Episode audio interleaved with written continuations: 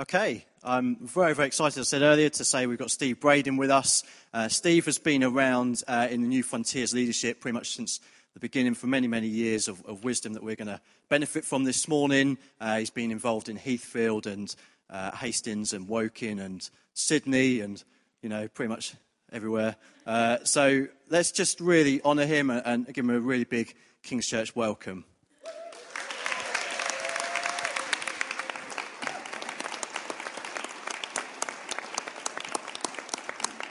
Great. Good morning, everybody. Ah, there we go.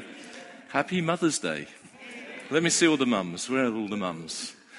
I think you do a brilliant, brilliant job. Amazing job. Let's give them all a round of applause.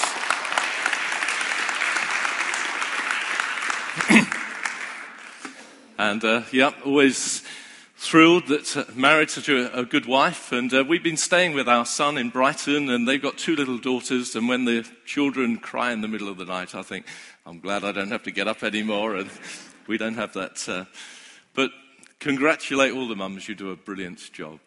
It's lovely uh, to be with you. Jeff said that I've been around for a few years. I um, was used to lead the church at Heathfield, and then we moved on from there to I was one of the leaders of King's Church in Hastings. Then we went um, for eight years. We were in six years. We were in um, Woking, and then I've recently been in eight years of being out in Australia in a church plant. Started actually um, about eight years ago, there was just a, a, handful of people. There was only 18 people when we first went there, and um, then the church had grown and it grew, and we saw others come along. And when we left, I left because um, I retired, and family were pulling us back to England, as it were. Although we're dual citizens, we can always go either way. Um, the church had then grown to about 300. So, um, and we had the responsibility for um, working into New Zealand and Japan and Cambodia and the Philippines and Australia. Huge region. But it's great to be here in Lewes. I've had contact with the church in Lewes. In fact, I think, I was thinking about it earlier, I think I came to your very, very first service many, many years ago um, when Terry was there and Richard Thomas and uh, anybody else who was there? Yeah, okay. And uh, I came too. Great, great time. I'd like you to turn this morning to uh, 2 Chronicles, chapter 26.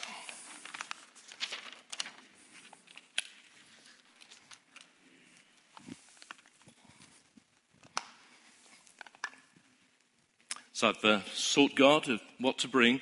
But he's put um, passage on my heart, which I hadn't really planned on, but I feel somewhat arrested by it. So we go to that.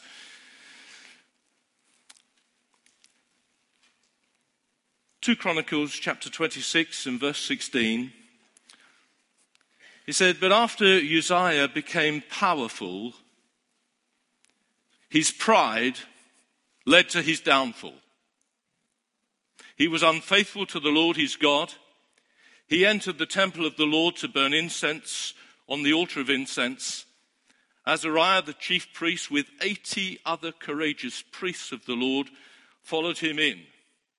They confronted him and they said, It's not right for you, Uzziah, to burn incense to the Lord. That's for the priests, the descendants of Aaron, who've been consecrated to burn incense. Now leave the sanctuary for you have been unfaithful, and you will not be honored by the Lord your God. Uzziah, who had a censer in his hand, ready to burn incense, became angry. And while he was raging at the priests in their presence before the incense altar in the Lord's temple, leprosy broke out on his forehead. And when Azariah, the chief priest, and the other priests looked at him and they saw that he had leprosy on his forehead, they hurried him out. Indeed, he himself was eager to leave because the Lord had afflicted him. And King Uzziah had leprosy until the day he died. He lived in a separate house, leprous and excluded from the temple of the Lord. And Jotham, his son, had charge of the palace and governed the people of the land. I'd like you to turn also to Isaiah chapter 6, more familiar passage.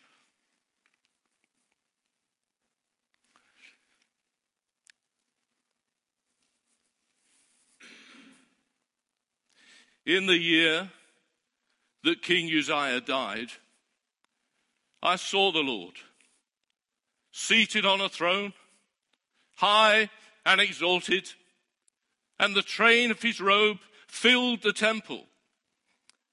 And above him were seraphs, each with six wings. With two they covered their faces, with two they covered their feet, with two they were flying and they were calling to one another, Holy, holy, holy is Lord Almighty. The whole earth is full of his glory. And at the sound of their voices, the doorposts and the threshold shook, and the temple was filled with smoke.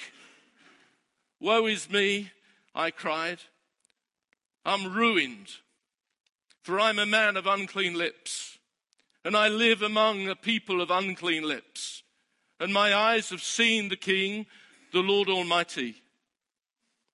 Then one of the seraphs flew to me with a live coal in his hand, which he'd taken with tongs from the altar. And with it he touched my mouth, and he said, See, this has touched your lips, and your guilt is taken away, and your sin atoned for. Then I heard the voice of the Lord saying, Whom shall I send? And who will go for us? And I said, Here am I, send me.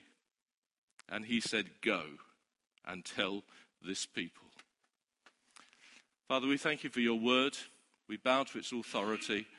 We pray that Jesus will be glorified and that you'd speak to the hearts of these dear people here in Lewes for Jesus' sake. Amen want today to speak about the holiness of God. That's what I believe God has put on my heart. And holiness is the essential essence of everything that God is. It's his otherness. It's him being set apart from everything in a sense that man is. And whenever we speak about God, um, we speak about his holiness, that holiness to God is what, the, what light is to the sun. It's inseparable part of his being. He's the very essence of who he is.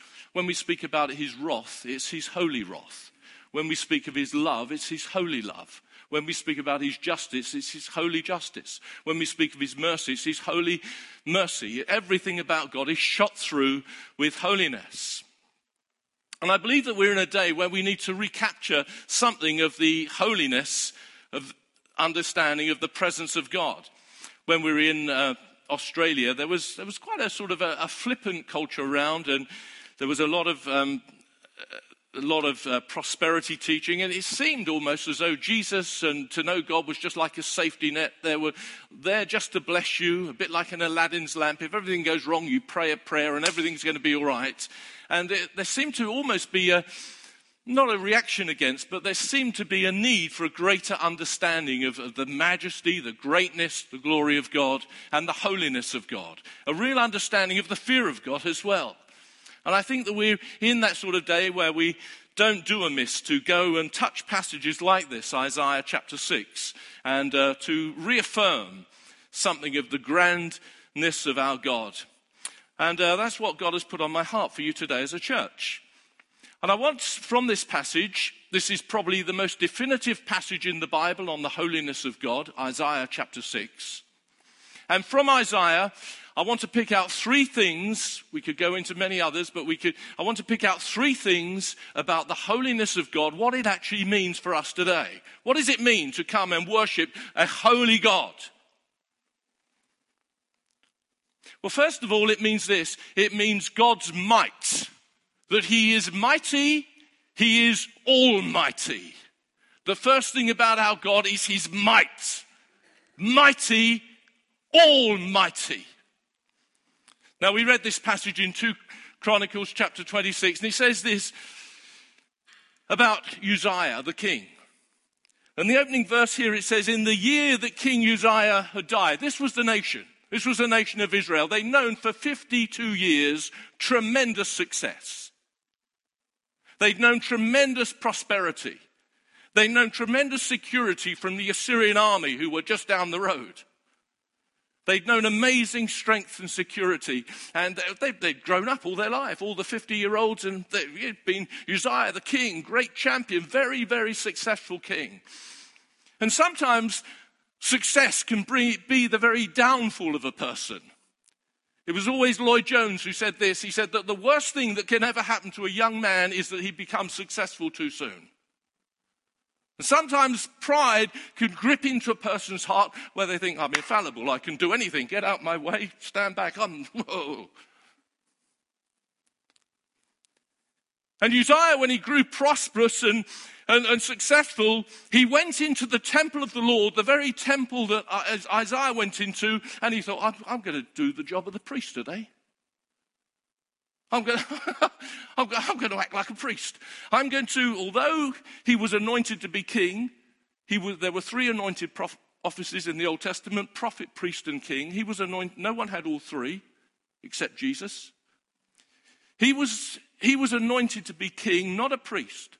And he thought, I'm going to step out of my role today and become a priest. And he goes and he gets hold of the incense to, burn, to offer to God. He thought, I'm going to start functioning in a role that I'm not called to do, but I'm going to do it. And Achia the priest saw him and said, Don't do this. Don't do this. And as they confronted the king, 80 of them, he said, Get out my way. And he pushed forward and he burnt the, burnt the incense offering. And then suddenly, all the 80 priests, they looked at him.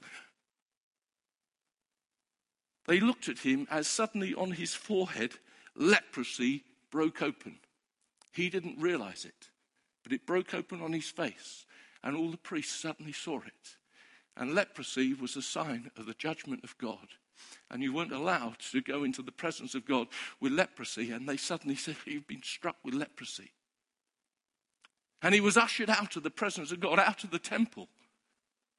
And he lived on his own for the rest of his life in a separate house, excluded from the presence of God, excluded and alone, and gradually dying, dying, dying. And the nation were in shock, absolute shock and horror at this very successful king who brought financial success, security, and now the nation was suddenly thrown in absolute turmoil. They were rocked to pieces.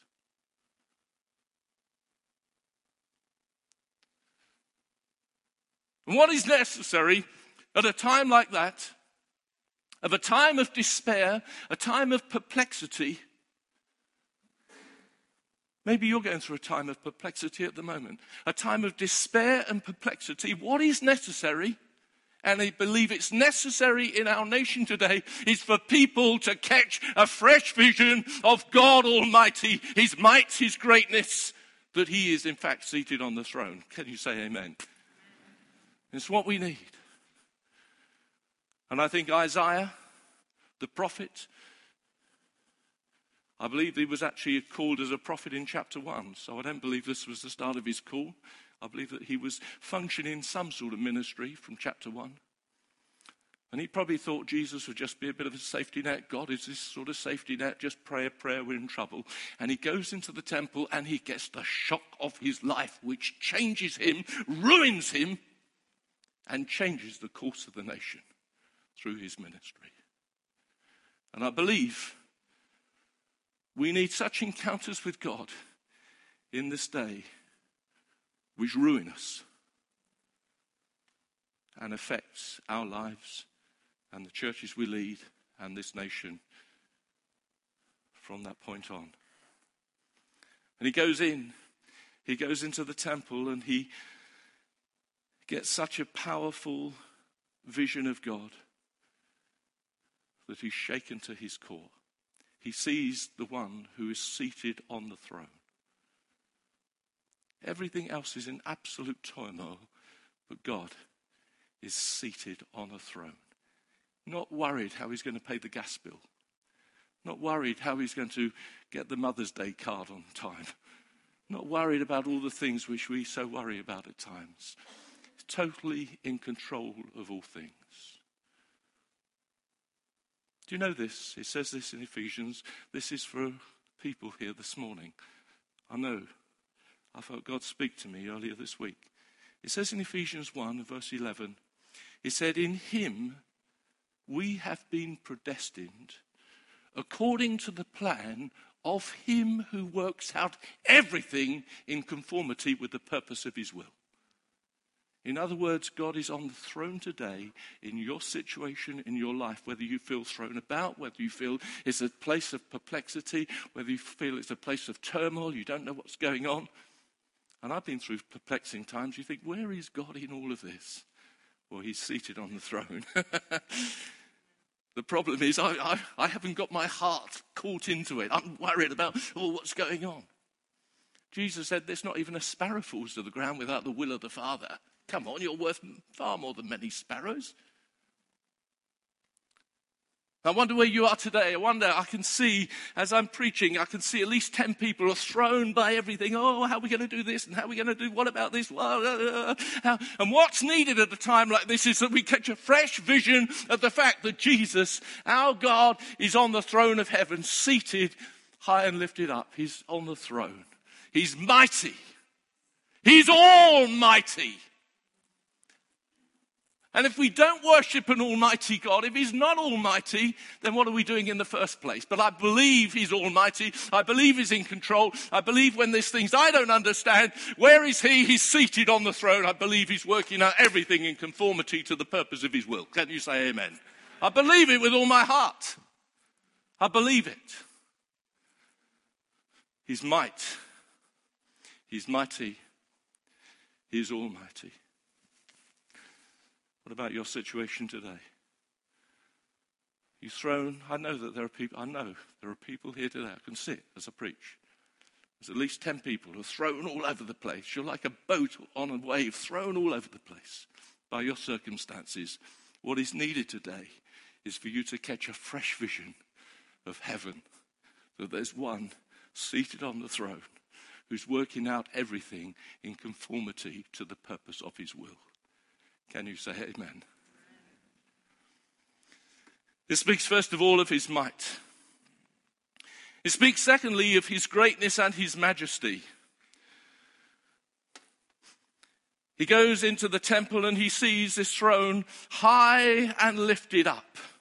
Now, the temple would have been, let's have a equivalent today, would be something like about the size of Wembley Stadium. I don't know much about dresses.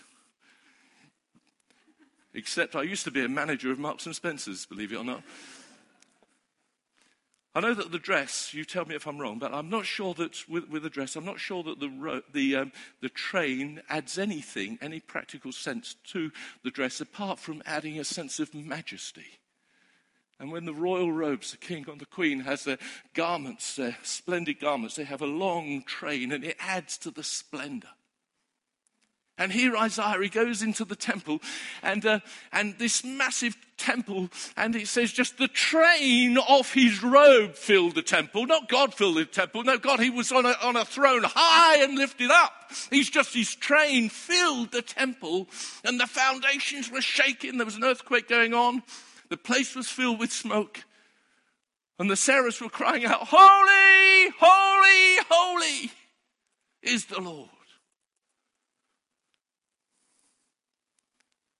And what Isaiah had to do, he had to understand God being mighty, almighty, but he had to catch a sense of God's greatness and his majesty, seated there on the throne with just a train of his robe filling the temple. And we learn too from these seraphs, we learn this. Strange creatures. We learn this that they got six wings, they got two of them which are covering their face just covering their face. Now that tells me, John, that there are things which not even the angels themselves can look into, delve into the presence of God. There are things about God which not even the, the seraphs can know. And he says in Deuteronomy, the secret things belong to the Lord. And sometimes things will happen in your life, sometimes things will happen in my life, and we say, Why? Why is this? Why is that? Why did that go wrong? Why did she die? Why did I get the sack there? Why did this? Why, why, why, why, why, why, why? And we can ask a thousand questions, and sometimes God is not always there to answer our why questions, like He's just some sort of, come and tell me the answer.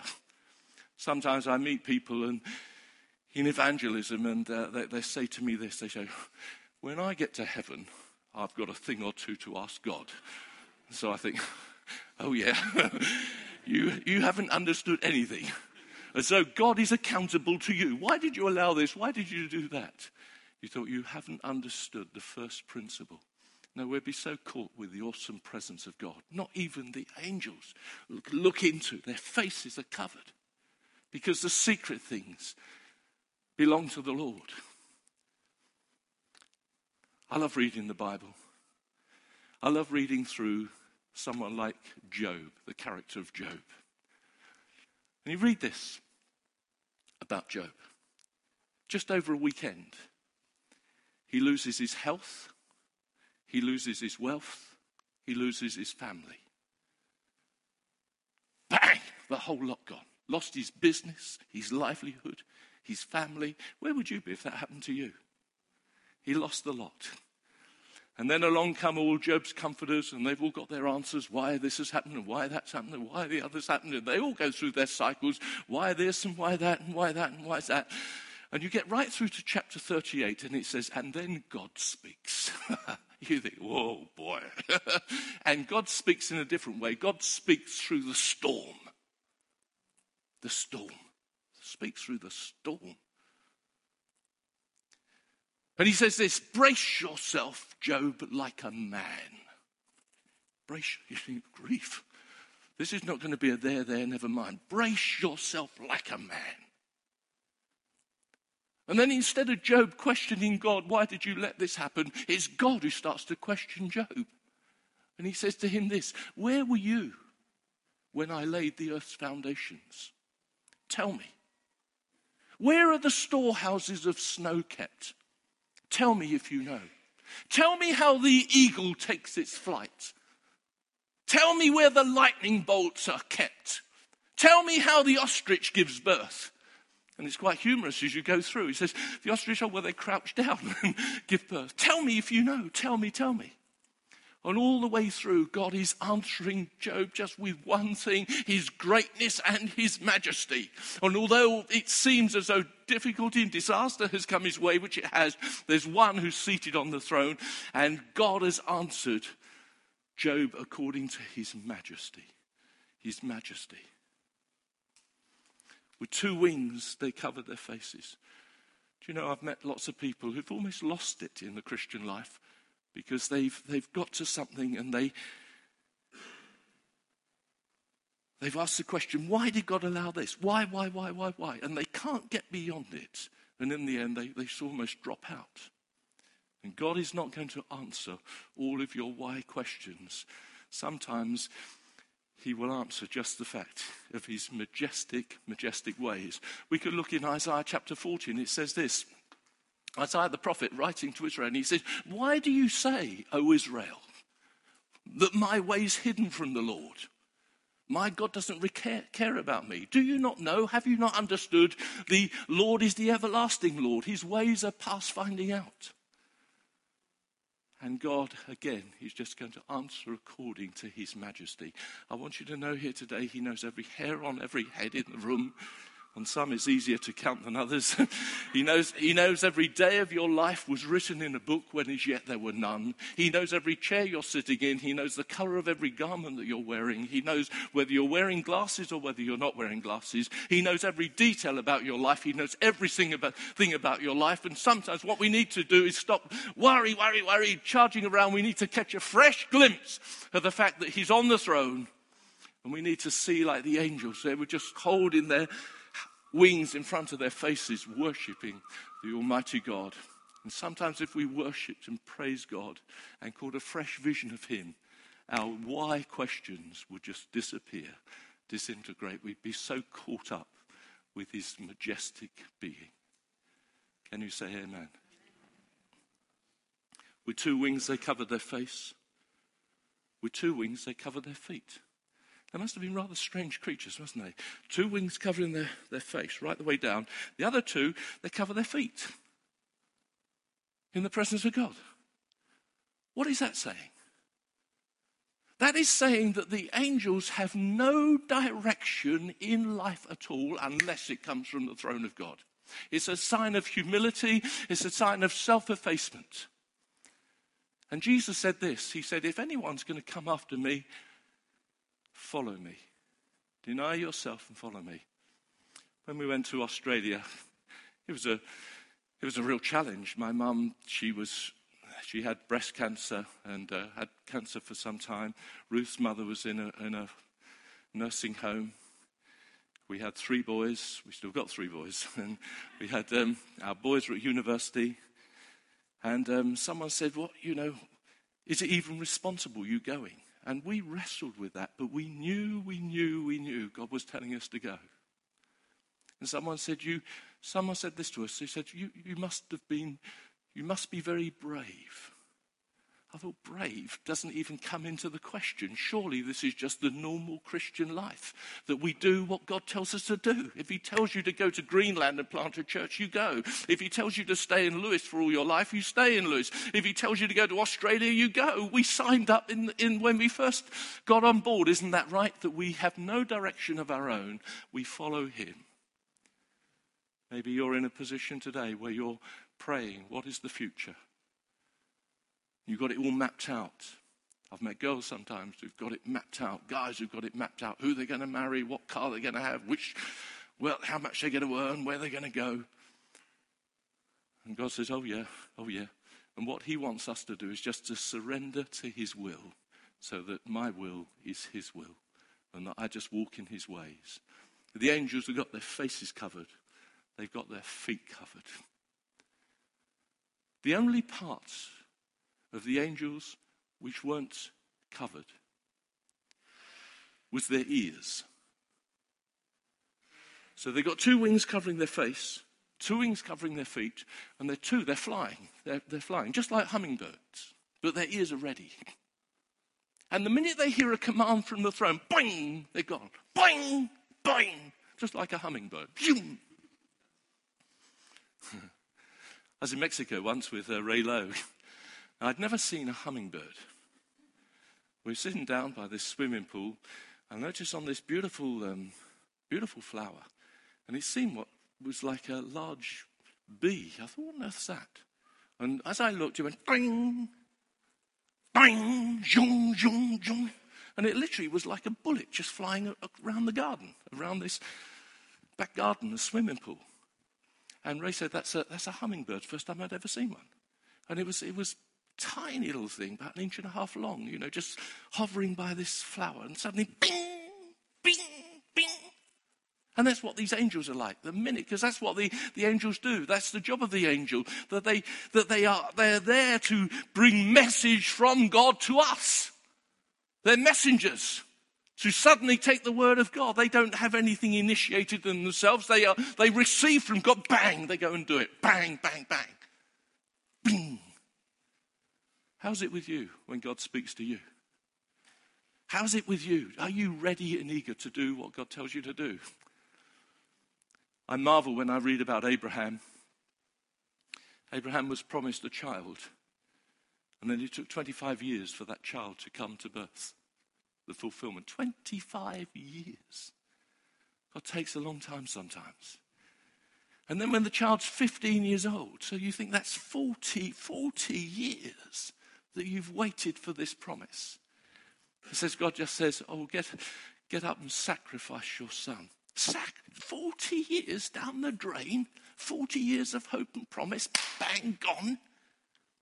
If that had happened to me, I'll be honest, I'd have had a month of prayer and fasting, and I'd have probably gone round enough people till I found somebody who dis- disagreed and said, Oh, I think that's, God wouldn't say that sort of thing.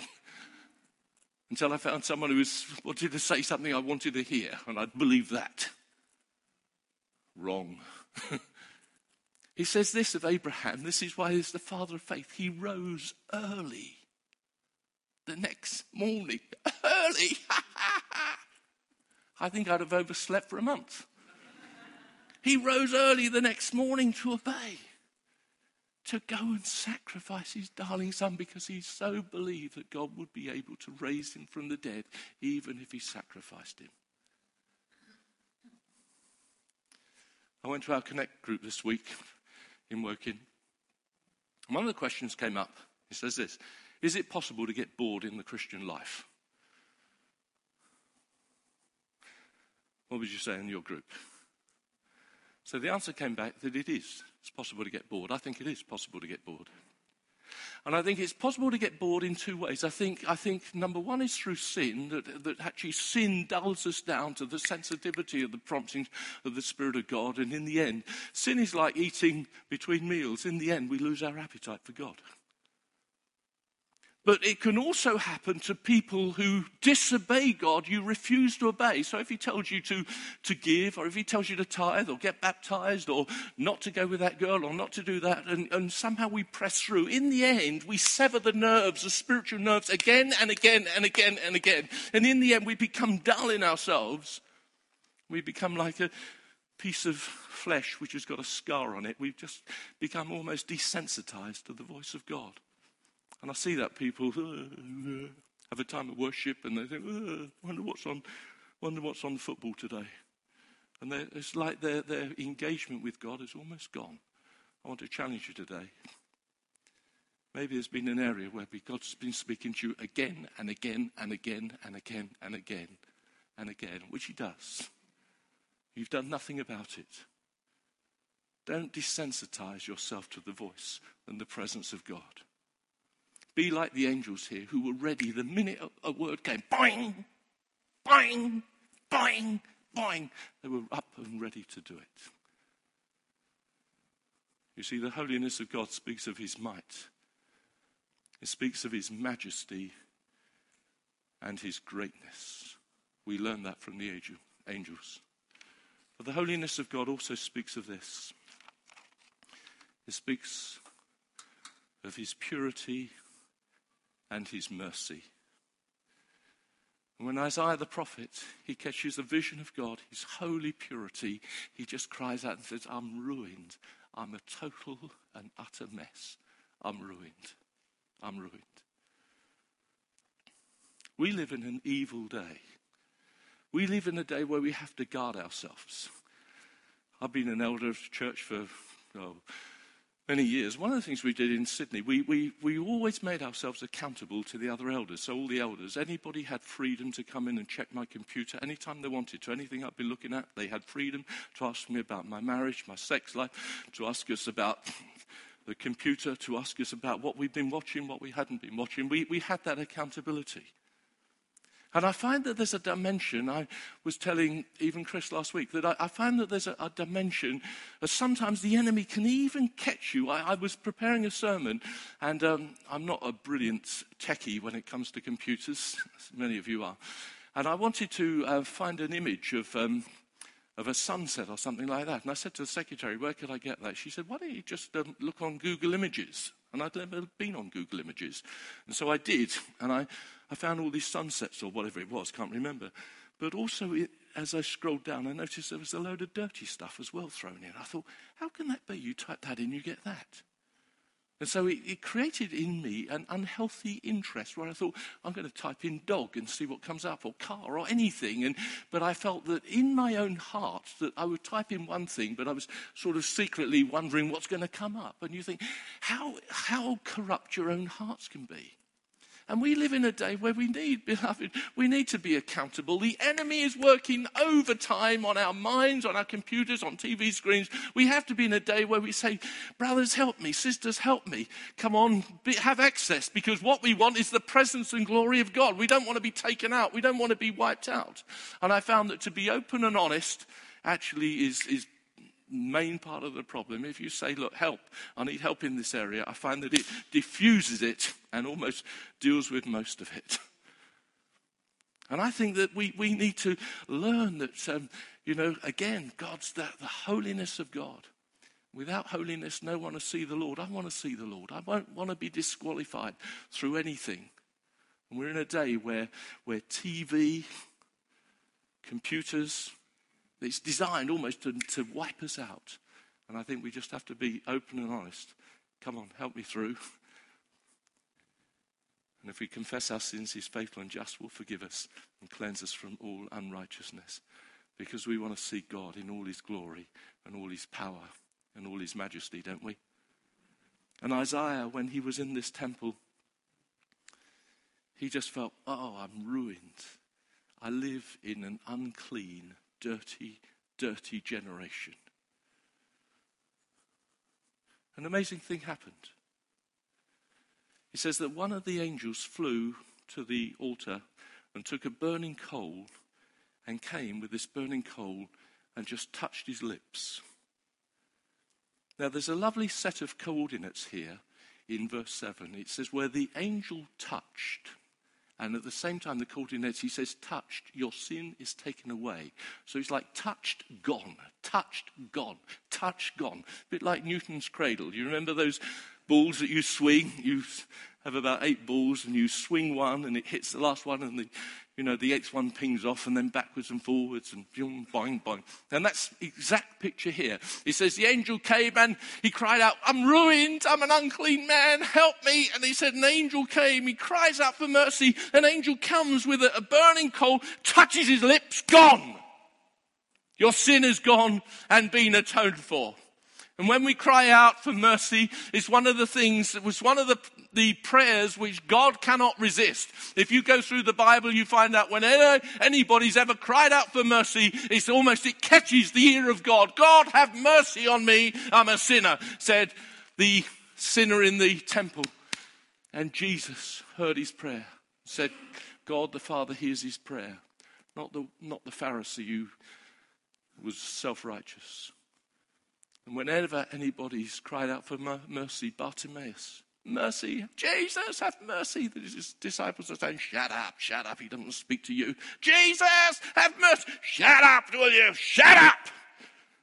And he cries out all the more, Jesus, have mercy on me.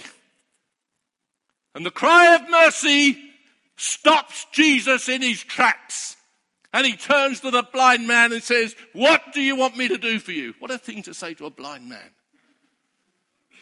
What do you want me to do for you? He said, I'll see. the first thing he saw was the face of the Son of God. Have mercy on me. And an angel came with coals, touched his lips, touched, gone. Gone, gone, gone, gone. Yes, my sins are gone.